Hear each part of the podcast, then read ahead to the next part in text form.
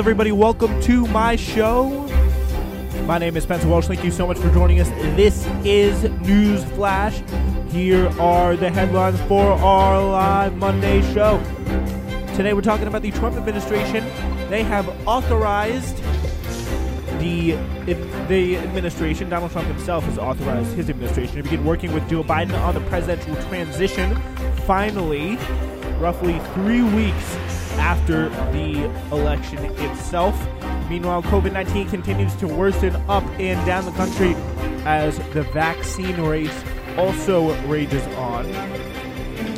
There has been somewhat of an interesting push or kind of campaign led by some people to have you believe that Donald Trump is a president of peace. He is a dove president who's trying to draw down troops. We'll explain why that really, when you come down to look at it, is a myth. And it's going to be a long four years, folks. We'll take a look at the liberal psyche and how things may change in terms of who's allowed to criticize what in a Biden administration and what the left's response should be in regards to that. Thank you so much for joining us here today on this edition of News Flash. Here as we let and anxiously await the beginning of this transition that has finally happened here. As yeah, so big news here is Emily Murphy, the administrator, again, New York Times reporting here, the administrator of the General Services Administration on Monday formally designated President elect Joe Biden as the apparent winner of the presidential election, providing federal funds and resources to begin a transition. And so, yeah, now he's not going to have to ask for money kind of pathetically on Twitter. Uh, people were giving him a lot of grief for that. It was, of course, in, in the middle of this pandemic where, like, the economic strain just the strain on everybody and everything cannot just be greater at this point. And now, what do we have Biden doing? Asking for money after probably the most successful, well funded campaign in American history is now asking for money for the transition here. He will not have to do that because of this decision today. Uh, President Trump on Twitter Monday night said that he was authorizing his staff to begin initial protocols for the transition process. He did not concede the election and vowed to persist with efforts to undermine the vote that have so far proved fruitless. And of course, we talked a little bit on the last show about why that is and how really there just is not going to be any kind of path forward for him. And there hasn't been for a long time. And now, really, what we're saying is more than ever today, finally, um, as some of these votes were able to get certified, uh, Republican senators really just couldn't pretend like there was some kind of feasible, logical path back to victory for him. Uh, so they pretty much abandoned him, uh, abandoned his kind of claim that the, the election has is still in doubt, and pretty much called on Trump and, said the words: Donald Trump lost, Joe Biden won. Um, it's been great. I voted for Joe Biden. I voted for Donald Trump. You see a lot of Republican senators saying that today, but um, he lost. So that is a pretty big step to take for sure. Um, President Trump said that these profile uh, protocols would be authorized as uh, Murphy's decision came after several more senior Republican lawmakers denounced their delay in allowing the peaceful transfer of power to begin. And this is something that she was really holding off on as I mean, there's no really evidence to sh- show, but it seemed incredibly political uh, that she would hold off on this election when it, so so far it had taken so so long for these results to be. Or, uh, it's been so so long that these results have been known, and we knew who the winner was going to be, um, but there was just no acknowledgement of that, and no real just acknowledgement of, of, the reality of the situation, and just to a point where it was clear with anyone to anybody with two eyes looking at the situation logically uh, that Joe Biden had won, and it was very easy to, as the word is, ascertain that's that that was the case, but it just was not done. Um, in her letter, Murphy said she was never directly or indirectly pressured by any executive branch official, including those who work at the White House or the GSA. She defended her delay by saying she did not want to get ahead of the constitutional process of counting votes and picking a president, although that was, again, by in large part over. So she's complaining, of course, oh, we got a lot of negative messages, threats against me, which uh, you hate to see, obviously. But think about what's at stake here. Think about the stakes of literally our very democracy at this transition, like critical resources that Biden needs um, to fight the myriad of problems, and the fact that Trump has essentially stopped governing, making this transition all the more important, especially during times of COVID and economic repression or uh, uh, Great Depression, uh, it is all the more unconscionable. That is for sure. Trump, uh, in a tweet shortly after Murphy's announcement, made clear that he accepted it. Our case strongly continues. We will keep up the good fight, and I believe we will prevail. Again, saying this, continuing this fight, uh, where pretty much, as we all know, he has he has stopped caring about anything that happens in the country at this point, and has pretty much focused fully and solely on trying to win this election, trying to like following the the latest back and forth the lawsuits. That that is, seems to be all he cares about now. No regard for the broader well being of the country and and what is going on right now. As as we as we're going to get into, there is some massive, massive, scary problems happening outside of Washington. Um, that is that is just co- being completely ignored by by this White House and this government in general uh, from both parties here. Um, Michigan statewide electoral board approved his presidential vote tally on Monday, resisting pressure from Mr. Trump to delay the process and paving the way for Biden to receive its state's 16 electoral votes. In Pennsylvania, the state Supreme Court ruled against the Trump campaign and Republican allies, stating that roughly 8,000 ballots with signature or date issues must be counted. Um, most of Trump's Republican allies had stood by his side as he attempted to overturn Biden's victory, but on Monday, some of the uh, Senate's most senior Republicans sharply urged Ms. Murphy, uh, to allow the transition to proceed. So it's not like she was, yeah, it's not like she was, she'll have you believe that, oh, I'm being some sort of bipartisan actor here. I'm trying to do the best thing for democracy. I'm not trying to jump the gun. I want to do what's right. But no, we got people like Lamar Alexander of Tennessee. You got not just Democrats, not just liberals, but Republicans coming out there and saying this, that this has gone on for too long and is absolutely ridiculous and is frankly an insult to the process, the democratic uh, process, and a slap in the face to every single person who voted in this election. Like, this is America.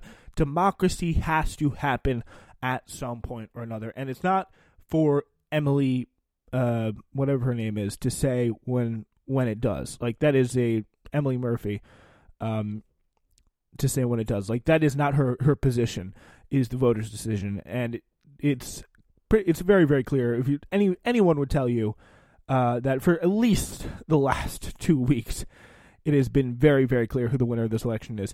Uh, and the transition, especially in time like this, should have been allowed to happen as soon as possible. So it is good to see that. But um, when you have people like Senator Lamar Alexander of Tennessee, a senior Republican who is retiring this year, issuing his second call in the last three days for a prompt transition, um, who, by the way, Alexander is a close friend of Senator Mitch McConnell, uh, when you're in public life, people remember the last thing you do, he says, and that seems to be uh, putting his neck out there a little bit. Uh, that seems to be what he wants to do. Earlier in the day, Senator Rob Portman of Ohio and Shelley Moore Capito of West Virginia, both strongly Republicans, uh, released statements breaking from Mr. Trump and calling for Biden to begin receiving coronavirus national security briefings, something that he should definitely uh, have been receiving for a long time because we are entering such a critical stage and we're entering the second wave. We've got all this stuff going on now with the vaccine. It's a big, big deal. So, in an op ed, uh, the Cincinnati Enquirer published on Monday, Portman acknowledged that a substantial majority of nearly 74 million Americans who supported President Trump questioned the legitimacy of this election, uh, but he insisted that voters needed to understand that despite statewide efforts to recount votes, the initial determination showing Joe Biden with enough electoral votes to win has not changed. So that's going to be the real tough thing. How will Republicans um, and how will Republicans deal with? How will they choose to manipulate their base? Who Trump apparently has a obviously has an incredibly strong hold over. Like, what is the future here? This is the real question. What is the future here uh, in terms of getting the base to accept elections legitimately in the future? Um, and will they will they accept this election at, at some point? Will they believe that this election was uh, was real, was was authentic? Uh, and will it matter if they do or don't? Like, will will things just continue on without them, and will they just be forced to kind of live in their their own reality where they think democracy is being stolen? I mean, I think that's a very very dangerous way to go go about things. But if that's the way it is, that's just the way it is. Um, yeah. So meanwhile, President um, Michigan has certified its election results, making Biden's win official and rebuffing Trump's calls to um, hold off on things and, and, get a sense for what is still to come. Um, meanwhile, Dianne Feinstein, another interesting story I want to cover here quickly before we move on. Senator Dianne Feinstein of California, the Senate's oldest member, said on Monday she would relinquish the top Democratic spot on the Judiciary Committee next year. Um, bowing to intense pressure by progressives, said she was not up to the task, clearly just mentally not up to the task of leading a committee like this and and dealing with it should, should have been done before Amy Coney Barrett. If we had actually had a competent Democratic opposition uh, in that re- respect, it may have been a little bit better handled. It may have been a lot better handled. I don't know who that person would be, but it could have definitely been handled better by a more competent Democratic Senate. But she says after serving the lead Democrat on the Judiciary Committee for as the lead uh, Democrat on the Judiciary Committee for four years, I will not take the chairmanship or ranking member position in the next Congress," said Feinstein, who's 87 years old. Uh, she was just reelected, I believe, in 2018, so she's going to be o- around for until at least 2024, uh, unless she two senators now at least that I've heard of them in the news uh, this week who are 87. It's just an absolutely horrific, horrific thing that so many old people are governing governing us. It's just an absolutely ins- just insane when people. I don't think people realize. I don't think people realize how much of the government is just people you would not want like driving alone after dark. Like it is a absolutely untenable situation. Um, Senator Dick Durbin of Illinois is next in seniority and to pursue the position, according to his spokeswoman. Durbin is also the Democratic whip, but caucus rules do not preclude him from doing both jobs. So def- definitely something he will he'll step into and probably run it very very similar to Dianne Feinstein. Uh, progressives in, had been pushing Democratic leaders hard in recent weeks to bar Feinstein from returning to her post next year, when Democrats hope they will control the committee.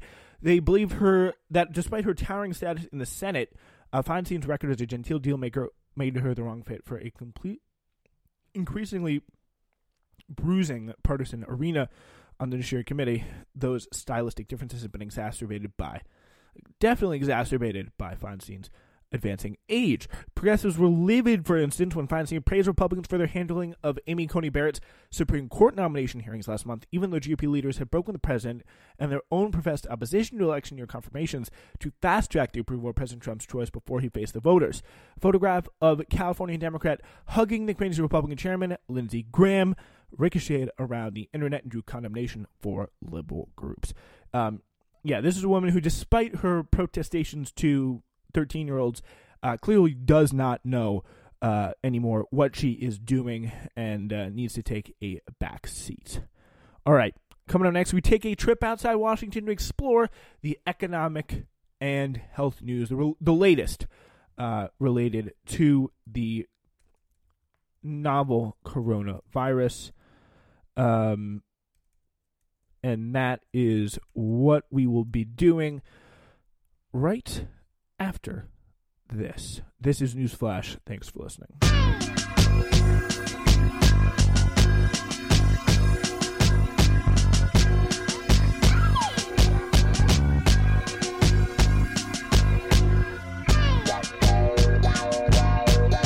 Some other things to know today President Trump is reconstructing Mar a Lago for a possible post presidency life. Senator Kelly Loeffler plans to return the campaign trail after two negative virus test results. Republicans splinter into two groups all around Trump. And Biden names Janet Yellen to the Treasury.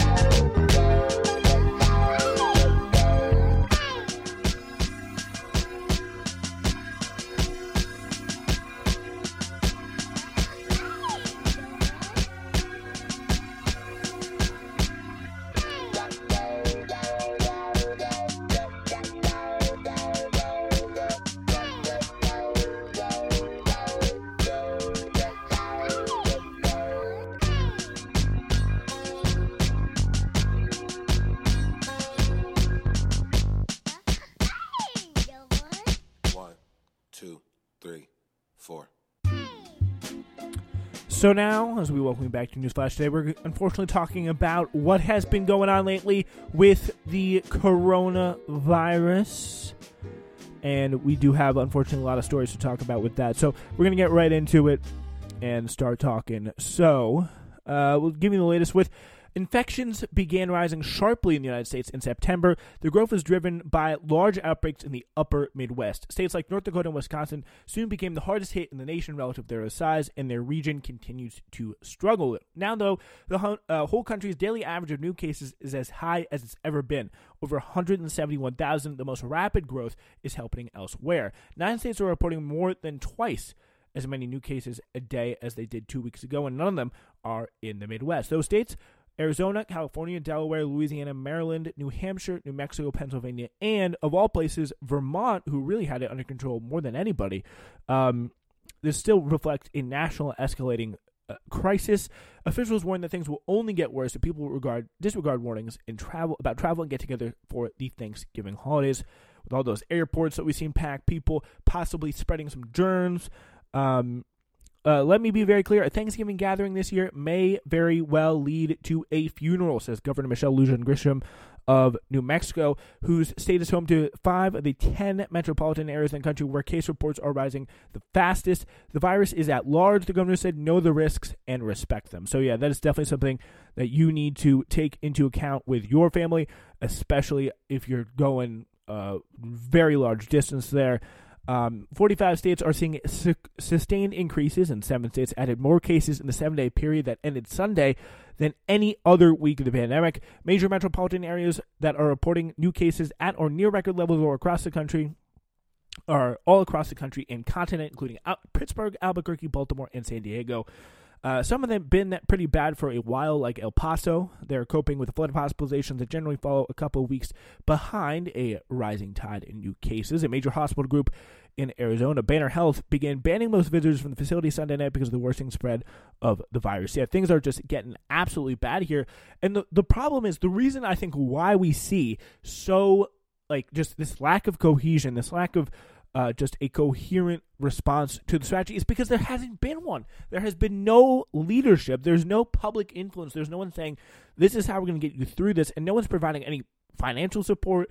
No one's providing any support of any kind. Americans are just, at this point going at it alone and hoping hoping for the best. Like state government, local government failing at just imp- unprecedented levels, and because they're not receiving any support from the federal government, it has to start with somebody at the top who is kind of emanating a clear plan. And while Biden's plan may not be that good, may not be that efficient, at least it will most likely be something more coherent than what we have now. Uh, and that's something I think that every American is looking forward to in a large way. Just get some some sense of clear direction on this virus. When we have no public plan, no sense of what's next, what's to come, no one telling us how things actually are. I mean, that's we saw with that's what made Andrew Cuomo so effective. Like people knew what was going on, they knew what was uh, they had to do. And they kind of knew what the future held.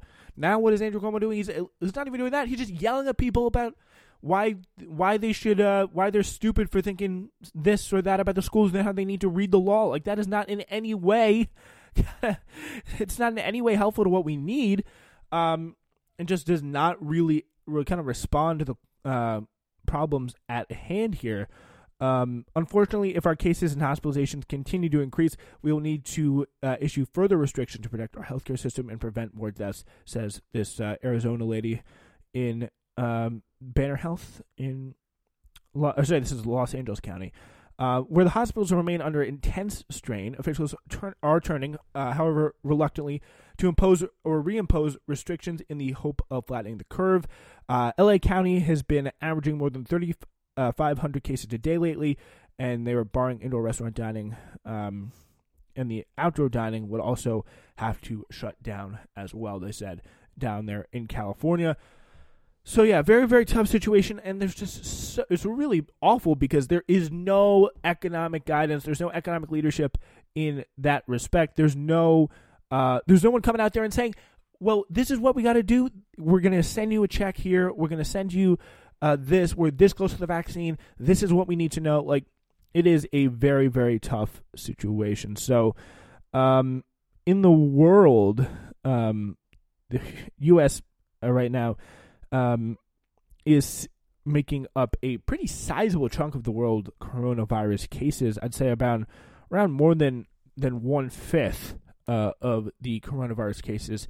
Um, at this point, uh, we are seeing a on November 22nd, we saw 141,034 new cases, a 54% increase, which is somewhat flattening, but of course, the deaths right behind them. Uh, 843 deaths, a 64% increase on November 22nd. Uh, so that is a sense of what is going on. It's a little bit, uh, the curve is a little uh, more flat in the world as a whole. But let's talk about some good news. The vaccine here. The drug maker AstraZeneca announced on Monday that an early analysis of some of the late stage clinical trials conducted in the United Kingdom and Brazil showed that its coronavirus vaccine was 70.4% effective in preventing COVID 19, suggesting the world could eventually have at least three working vaccines and more supply to help curb the pandemic. That's what we need. So just as many vaccines as we can get uh, can be distributed as quickly as possible around the world, and that would, of course, help with some of these supply issues. Uh, Fauci saying that possibly 20 million people could be vaccinated before January 1st, um, which is pretty encouraging. So, the British Swedish company, AstraZeneca, uh, which has been developing the vaccine with the help of University of Oxford, became the third major vaccine developer this month to announce encouraging early results following Pfizer and Moderna, both of which said that their vaccines were about 95% effective in late stage studies. AstraZeneca's results are a reassuring sign of the safety of the vaccine. It came under global scrutiny after AstraZeneca temporarily pushed trials in September to investigate potential safety issues after a participant in Britain developed a neurological illness. Oxford and AstraZeneca said they would submit their data to regulators in Britain, Europe, and Brazil and seek emergency authorization. So that is another third vaccine there uh, that will be absolutely critical in terms of just um, in terms of slowing the spread and not just slowing the spread, just in, in terms of increasing uh, and getting life back to normal and actually like restarting society in some shape or form, which is definitely a welcome thing for all here. Uh, again, we're more reporting here for the New York Times about this. We've had all New York Times reporting so far. Um, AstraZeneca's results are a reassuring sign of the safety of the vaccine. It came under again this this scrutiny, so we know it's a little bit safer than what we thought. Um, the company said its early analysis was based on 131 coronavirus cases. The trials used two different dosing regimens, one of which was 90% effective in preventing COVID 19, and the other was 62% effective. The regimen that was 90% effective involved using a halved first dose and a standard second dose. Oxford and AstraZeneca also said there was no hospitalized or severe cases of the coronavirus in anyone who received the vaccine, and that they had seen a reduction in asymptomatic infections, suggesting the vaccine could reduce transmission. So that is something that would be really, really helpful because of, of course, those asymptomatic uh, transmissions are what makes this disease so hard to stop. Uh, AstraZeneca's vaccine is expected to come with a relatively simple storage requirements, uh, which would be an asset once it gets rolled out. So easier to spread around the globe, more efficient, more can be packaged and sent at one time. Um, the company has said it anticipates the vaccine will require refrigeration, though it has not provided details about how long and what temperature it can be kept. Moderna's vaccine can be kept uh, for up to a month in the temperature of an ordinary refrigerator. Pfizer's can be kept for up to five days in conventional refrigerators or in special coolers for up to 15 days, but otherwise needs ultra cold storage. So they better, it's, it's going to be a whole other thing they have to deal with, they contend with there um, in terms of just getting this vaccine around properly to people. Uh, AstraZeneca has said it aims to bring data from the uh, from studies of the vaccine being conducted overseas to the Food and Drug Administration, which would mean the agency would likely review and authorize a vaccine before late stage data are ready on how well the vaccine works in American participants. British regulators have been uh, have already been conducting a so-called rolling review of the vaccine, so pretty much just watching it take place as things go. So the review can take a shorter period of time. Today's uh, marks an important milestone in our fight against the pandemic. AstraZeneca Chief Executive Pascal Soriot said. Uh, the vaccine's efficacy and safety confirm that it will be highly effective against COVID 19 and will have immediate impact on this public health emergency.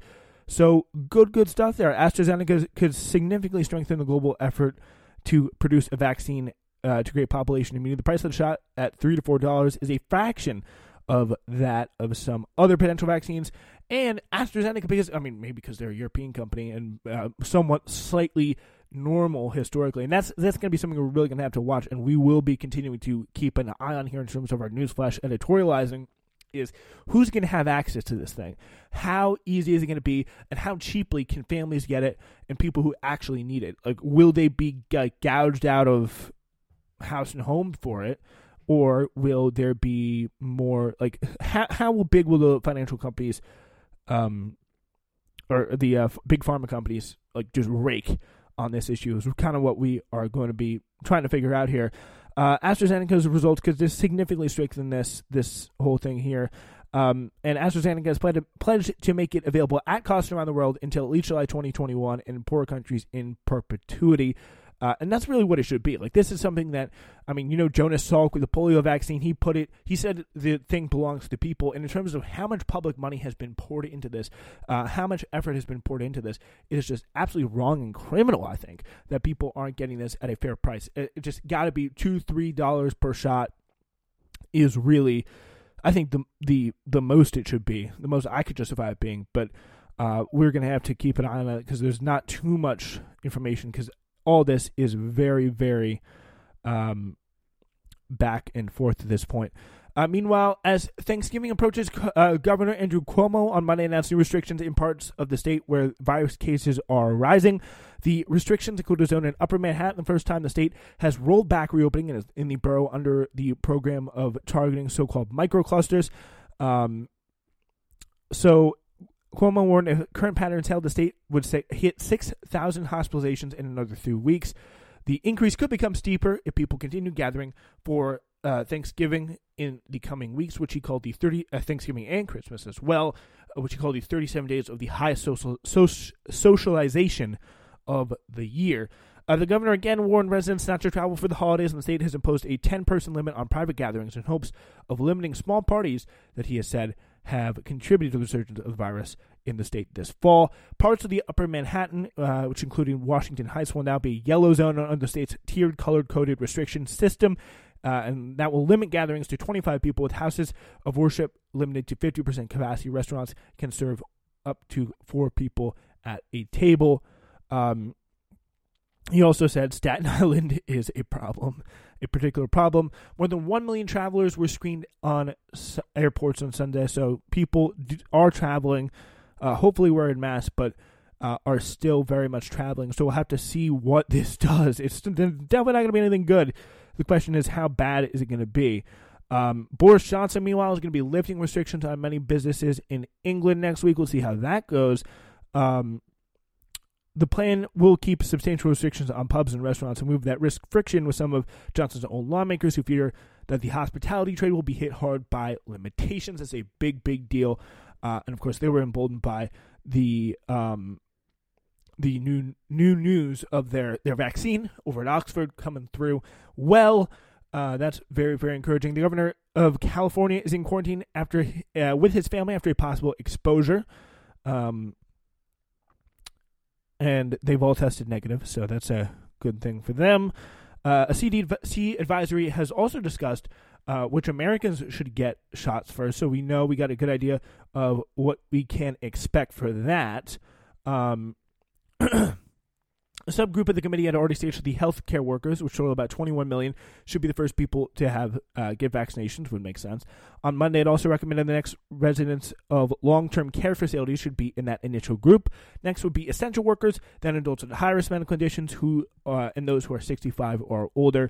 Those would be the people kind of going down the line there. Um, some of the questions the committee considered Monday also included whether people who have already had COVID nineteen should be vaccinated should not be vaccinated until there is an ample supply. Uh, Dr. Robert Atmar, a committee member and infectious disease specialist at Baylor College of Medicine in Houston, said at the beginning, where it's a resource limited vaccine, my opinion is we need to try and target as best we can to those who know who that we know are susceptible, who are going to be more likely to die from this disease, making it less lethal if the people who have it are only asymptomatic, and the people who do have or, who are not going to be asymptomatic if they do get it are going to be vaccinated. So that's going to be something that will definitely get things in the right direction. But another com- committee member, Grace Lee, a pediatric, pediatrics professor at Stanford University School of Medicine, pushed back, saying much remains unknown about long term immunity. So there's some dis- disagreement there whether essential workers like police, firefighters, and teachers, as well as transportation workers, should be in the second group to get the vaccine, uh, is another question they were considering. Uh, Peter uh, weighed in. Dr. Peter a professor, professor of pediatrics at UCLA, said, uh, "To me, the issue of ethics is very significant, very important for this country, and clearly favors the essential worker group." Um, and especially in Los Angeles, there was a high proportion of minority, low income, and low education workers in this group. So they, it's going to be important that they are treated fairly with that. Uh, the ACLU, meanwhile, sued a meat packing plant over measures to protect workers from the coronavirus, um, which is another thing to watch. This kind of worker violation, worker right violation that we have seen uh, time and time again. So, finally, just to kind of get a look at this this vaccine. So, uh, we have six vaccines approved for early or limited use at the point uh, at this point, and those are some of the best ideas that we know um, in terms of the vaccines that are kind of in, fa- in, in limited approval for early use. 13 are large scale efficacy tests, and that's kind of the stage before they're public in- publicly announced, and that is the uh, the moment that we are at. Um, but we we don't really know right now about in terms of a timeline in terms of when people are you're going to start hearing about people getting vaccinated. Um, and that is going to be definitely something to watch in the future. All right. We're going to switch gears a little bit. We're going to talk about donald trump's legacy uh, when it comes to foreign policy and how that has been very oftentimes misinterpreted. So we'll get to that next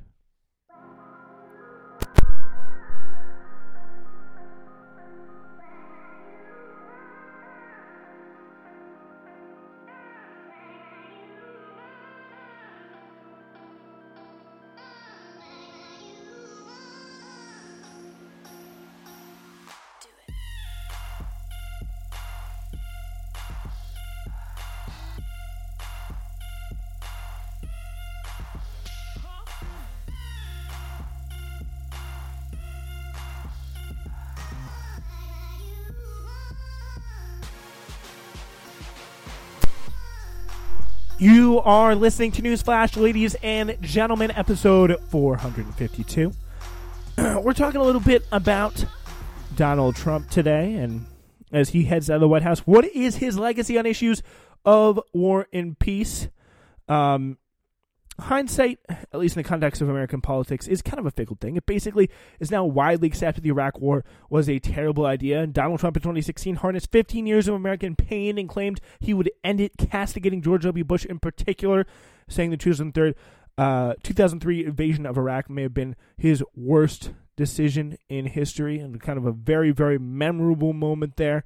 And really, something interesting, I think, that kind of set it up was just the, the really got this perception, this kind of populist perception that we would see from from Donald Trump that was kind of a a pro or the, the myth of kind of the Donald the Dove uh, just turned out to be absolutely uh, completely untrue.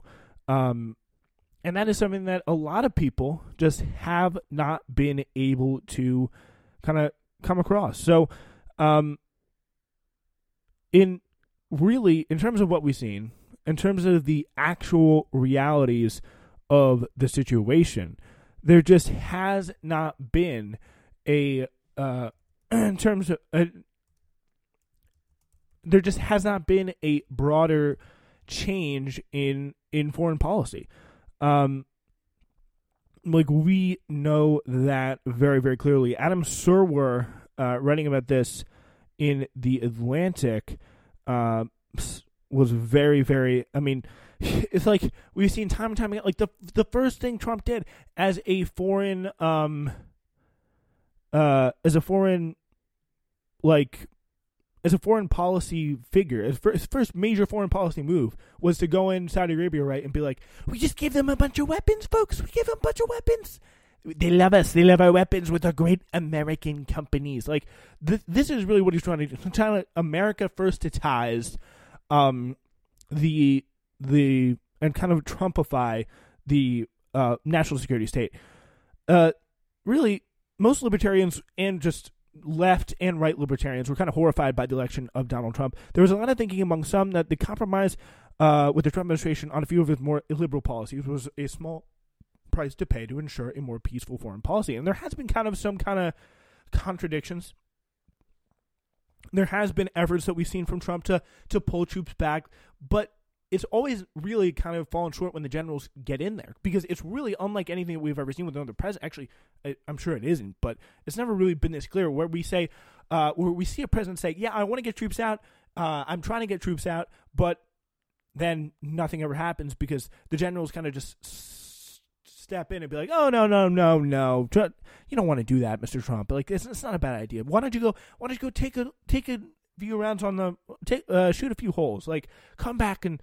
After you played around, like, and think about it then. He's okay, and then just forgets about it, and they continue the the blob, uh, unadulterated as they as they always have. They seem to believe that current favor of the 45th president, the administration will be less amenable to a neoconservative foreign policy agenda. But one not be need be a neoconservative to be a hawkish, and Donald Trump is most certainly a hawk.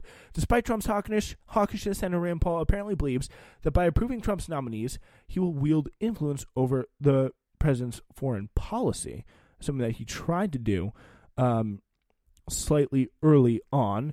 And that really he he kind of has been a long time um a long time friend of the the the defense industry. So here's a here's a clip from Al Jazeera about it.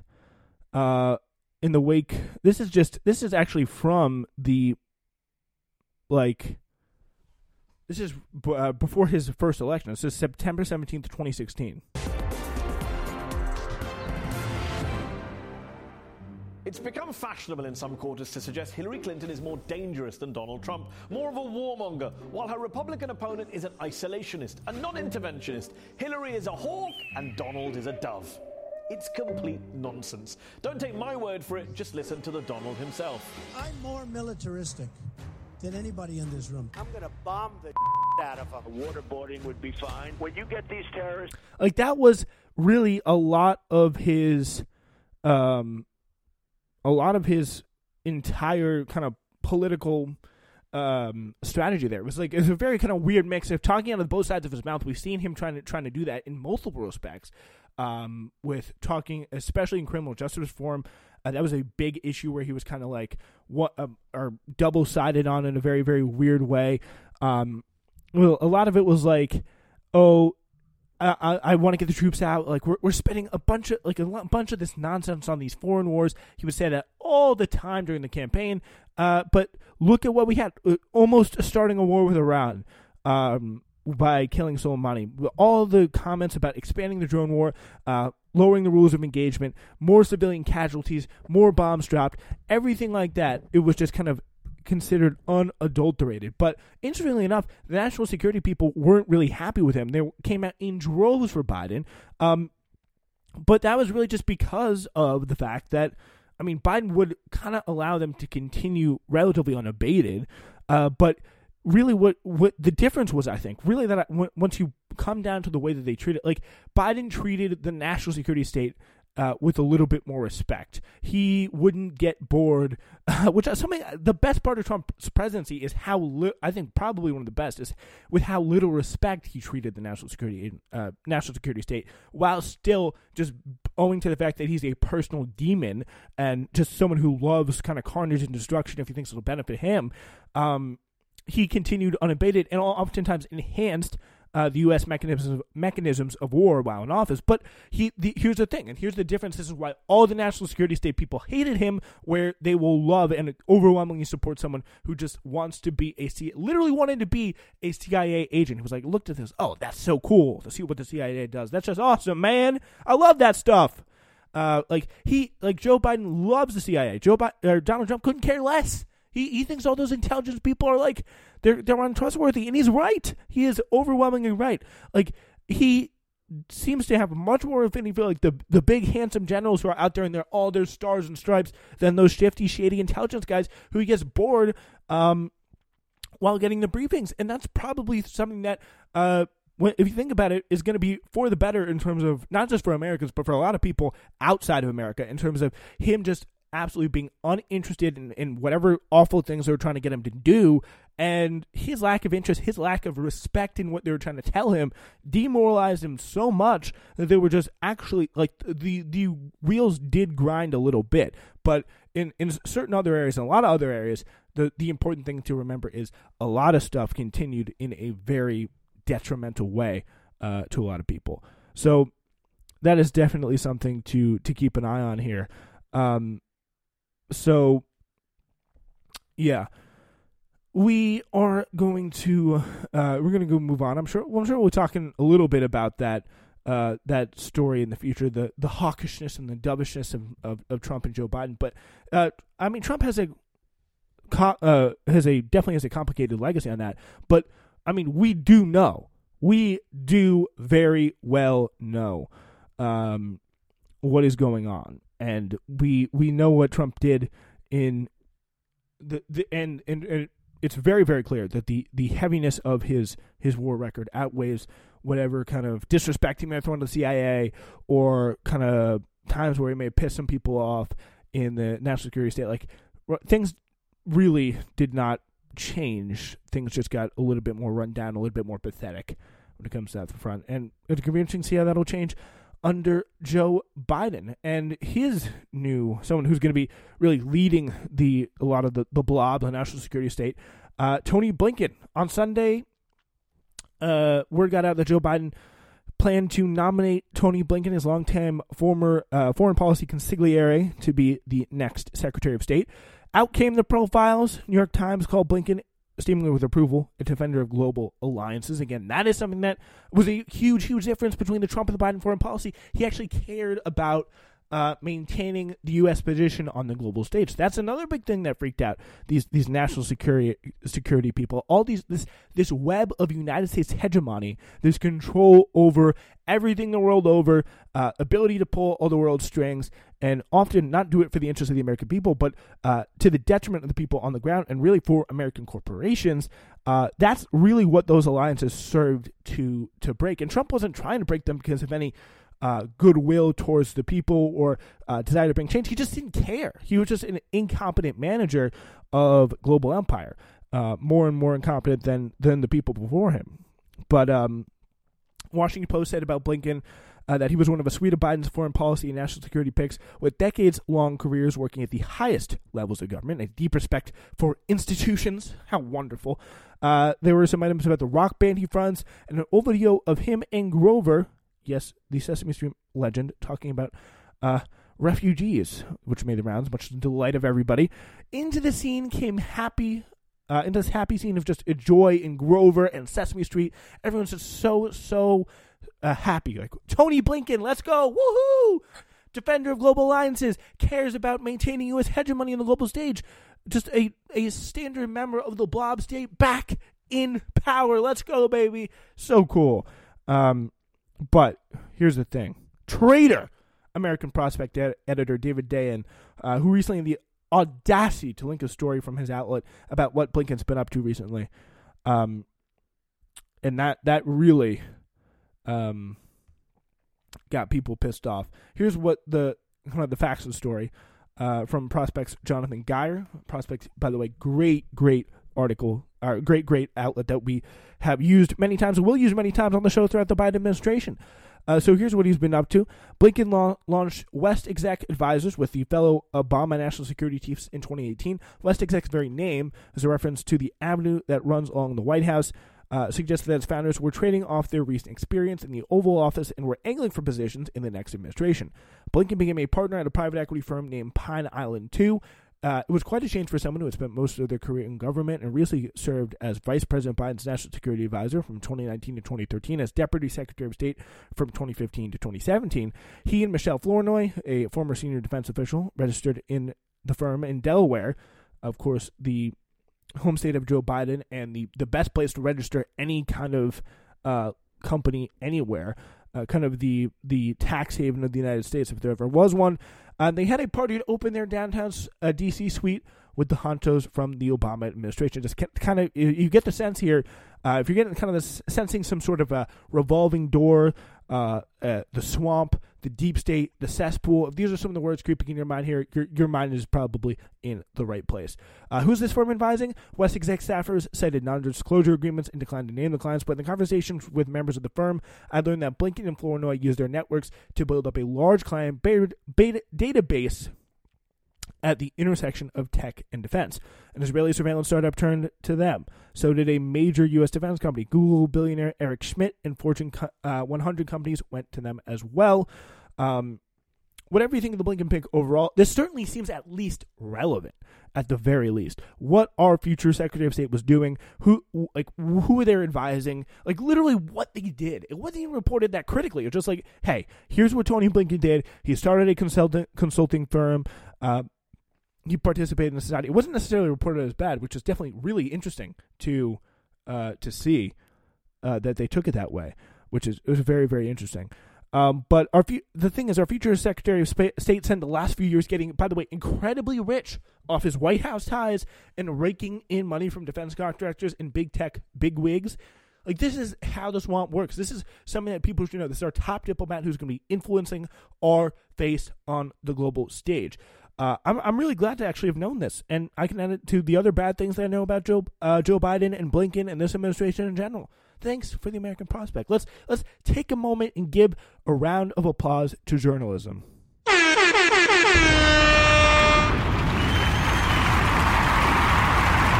Thank you, David Dayen. American prospect. Great stuff.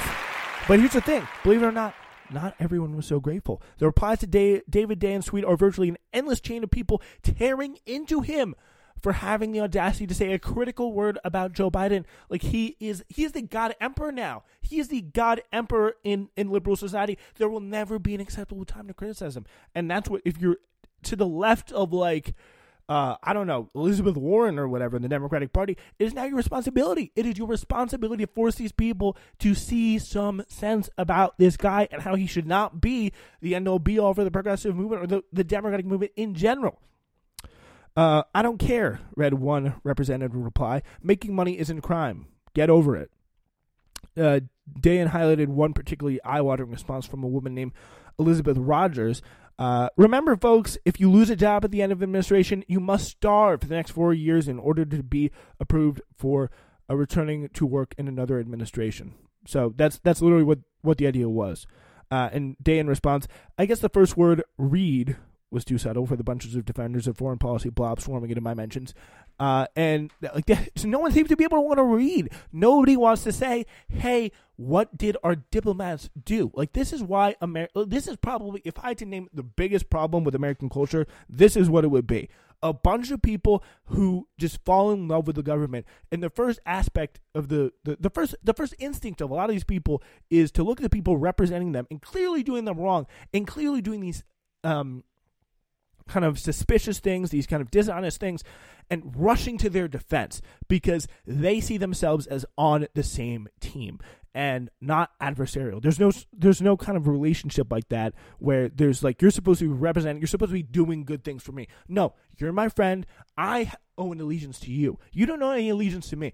I have to defend you. And anyone else who is criticizing Blinken from the left, they're breaking that sacred alliance. They have to be there. They have to stick by me uh, and they have to stick by you because it's much worse than what the Republicans will have, and we can't get anything better ever. Like that, like that is the mindset of these people, and they think it's some weird allegiance kind of culture where if you had any other normal country, any other normal relationship between the government and the people, there would be serious questions, and asking questions wouldn't be such a problem in a healthy democracy. Um, and again, literally, the funny part, and the, obviously the funny part is there is a wide difference between uh, cash in through corporate shadiness and starve. There, it's a it's a huge middle ground. Uh, Dayen's uh, tweet also attracted notable attention from Vox's Aaron Rupar. Uh, who has gained a ginormous following thanks to his dedicated um, pastime of taking th- tr- things Trump says uh, taking the videos from smaller accounts and then posting them, like literally making his whole career off of criticizing Trump for literally the smallest things.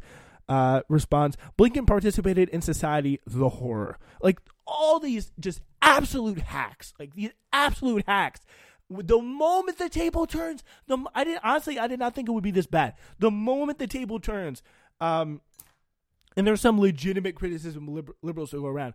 These people freak out. They lose their sense of self. It is absolutely insane. Uh, Rupar later walked his tweet back saying it had been too glib, but his initial reaction was telling enough. Dipping your hands in the endless money spigot of Washington lobbying is just being part of society. It's how it's how things work. This is how they know. This is how they understand things. The reason why they don't like Trump is because Trump upset the boat. He upset the game. It's not because he locked those kids away. It's not because any of the other bad things he did. It's not because he let 250,000 people plus die from the coronavirus. Uh, no, it's because he set upset the rules of the game. He upset society, as these people call it. And that is what they're trying to bring back. And that is why we must see them. I mean, I think just just as much as the right wing people, the people want to go back to, to normal, go back to brunch, go back to the way things were, go back to society, as Aaron Rupar called it, are people we have to watch for just as much in these upcoming four years. It's been a pleasure today, everybody. It's been Newsflash.